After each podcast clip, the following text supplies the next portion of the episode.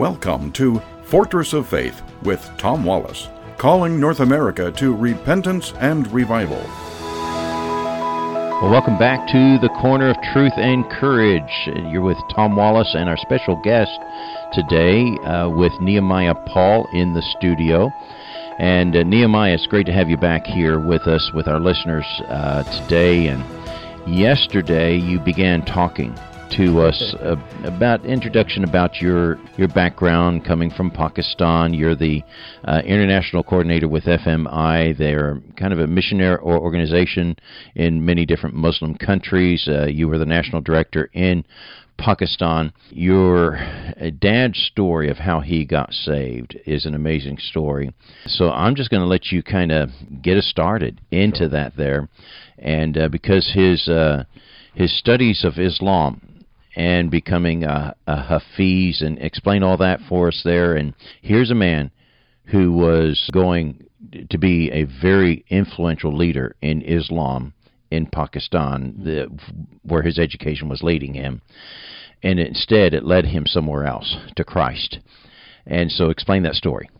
Sure. My father, he was uh, born in a very radical uh, Muslim family, a Sunni family. My uh, granddad, he was imam in the mosque, very successful, rich person. He had many lands in Pakistan, landlords. My grandmother, she was a very, very religious and radical woman.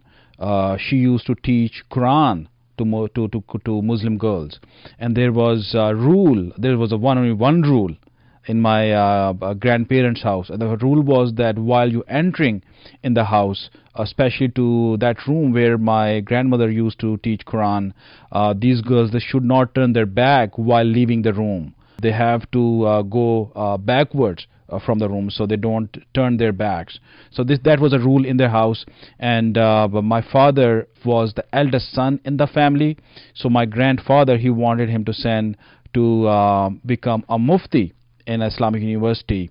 For our listeners, I want to tell that Mufti is Islamic title like doctor or Christian doctor when you go and uh, finish your uh, doctorate in, um, uh, in, in theology. So my granddad wanted my father to be a Mufti. So they send him to a madrasa, madrasa Islamic school that teach Sharia for from the childhood uh, to teenage. So my father, he'd never been to a traditional school, but he spent his his, his entire life in madrasa, and uh, then he was a junior or associate imam in the mosque for several years, and then he was uh, being sent to uh, Pakistan's one of the largest Islamic universities to become a mufti. When he was in the madrasa, he's memorizing the Quran, and uh, usually by the time they get to about 13, 14 and stuff, they've memorized the Quran and stuff, and they're called uh, Hafiz. It's a very honored position to, and uh, the term Hafiz is like a guardian. They've guarded all uh, the the word of Allah in their heart. They've memorized it there, and uh, and your dad had you know it was in that place, and so you know he could just quote the Quran. I mean, left, right, and center. So now he's uh, going further in his education. Yeah, yeah. Here, take us from there. Yeah, and and uh, let me explain that this uh, title Hafiz or Hafiz, as you say in English, Hafiz. This title is honor in in Muslim world. And when a child or a teenager, when he finishes memorizing the whole Quran, there is a massive celebration in the family and that is a very very special occasion among muslims when they celebrate and when they invite people to have a feast together. So my father did that in when he was 11 years old. He was a sharp student. And the reason is this because he had uh, no obligation to work as a child labor so he was just studying because he came from that background. He was uh, just in a madrasa where he just has had to learn Quran. That was his main job. So yeah, so he's like a rising star, yeah. and many hopes are pinned on yeah. him to go far in you know as a scholar in Islam. Okay, and and and memorizing Quran really really helped him after that when he started serving Jesus because he was picking all the verses and throwing at Muslims. So then he became when he went to Islamic University and starting reading and studying about Quran and he was becoming a mufti. And we are talking that is a story of 1970s when there were uh, missionaries from Germany, from England, from America who were serving in Pakistan. And these missionaries were very good quality missionaries, I would say. They used to learn Pakistani language. They were well aware of the culture and everything. This Islamic university, they wanted to prepare someone who can go and debate with these Christian missionaries in Pakistan. So and who better than a Hafiz who yeah. could just just rattle off the Quran and yeah. just uh, r- run circles around these guys, yeah. right? And they picked up my father because he was a sharp student he was an intelligent guy. He said, "Hey, you are being picked up, and you have to learn about uh, Bible, and uh, this is the Bible you have, and you have to learn it. You have to uh, find contradictions and errors and corruption in the Bible, so you can have a debate with with the Christian missionaries." He was reading on his own, and uh, he was studying the Bible. After three months, he realized that Jesus is the only Savior and instead of finding uh, mistakes, errors, and corruption, he found Jesus Christ. He found salvation, and he gave his life to Christ. Wow! And after that, yeah. Bible is banned in that university. No one is allowed to bring Bible in the university till now. Because it altered one of their stars, their Yeah. rising stars. And, uh, and if he couldn't handle it, and if it converted him, you know, we're not going to let that happen to someone Yeah. else. Now, think about this, folks, because uh, you know, although this is an amazing story, it's not unique. He's not the only one. There's uh, a graduate of the Al Azhar down in um, in Cairo, and he was one of your high muftis already, and he was given the challenge to do the very same thing with the Bible and he became a Christian there. And um, I can't reveal his identity because of the fatwas that are on him and so on there. But anyhow, it is just uh, an amazing story about your dad. But uh, he suffered greatly. Now, here's the picture I want our listeners to understand. You all were a wealthy family. I mean, there was some uh, lots of lands and uh, things that you know, income that was available to him Yeah. But uh, he's putting all that at risk uh, because he discovered something when he studied the Bible. I mean, he had a, f- a great future ahead of him wealth, fame, honor, all that kind of stuff there. But he opened the Bible, and his life changed as a result of that.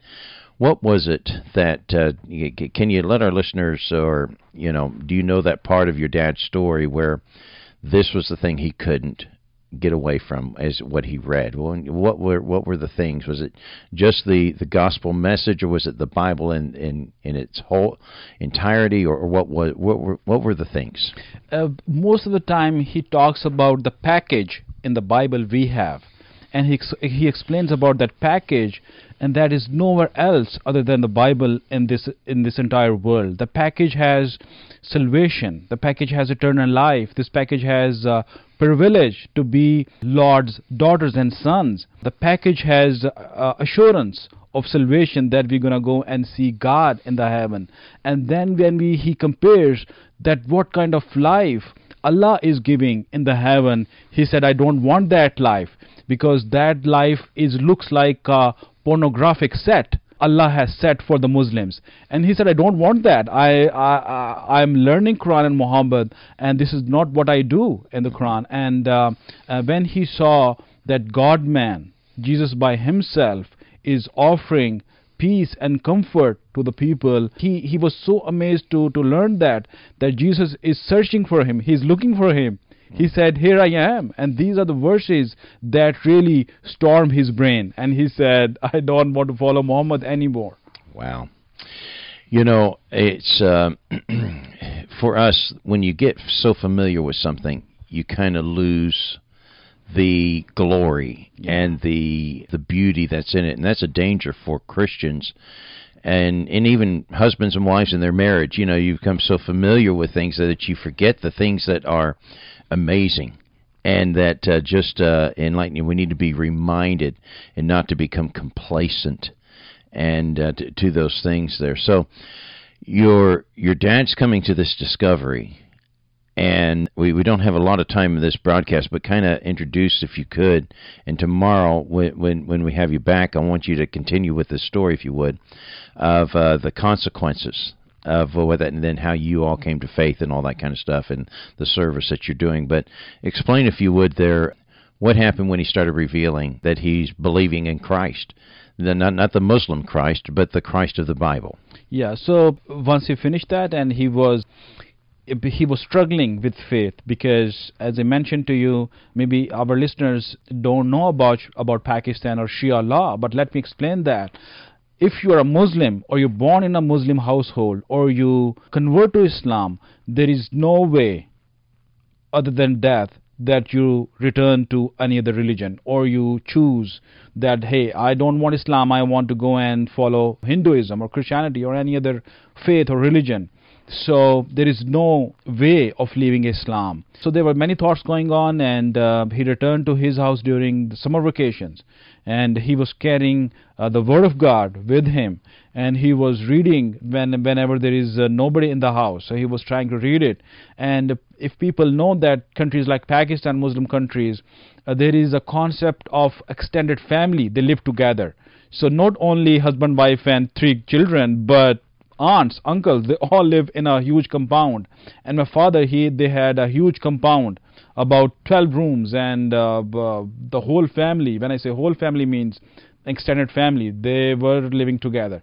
So uh, my father was studying on his own and he was uh, trying. And when my grandmother she was cleaning his room he found there's a bible in it. And uh, she inquired him and she asked what this this uh, unholy book is doing in this house. And she threw that book away and my father had a quarrel we had a fight with my uh, grandmother. Um, and um, um, then they realized that this boy is uh, turning back from uh, Islamic teachings.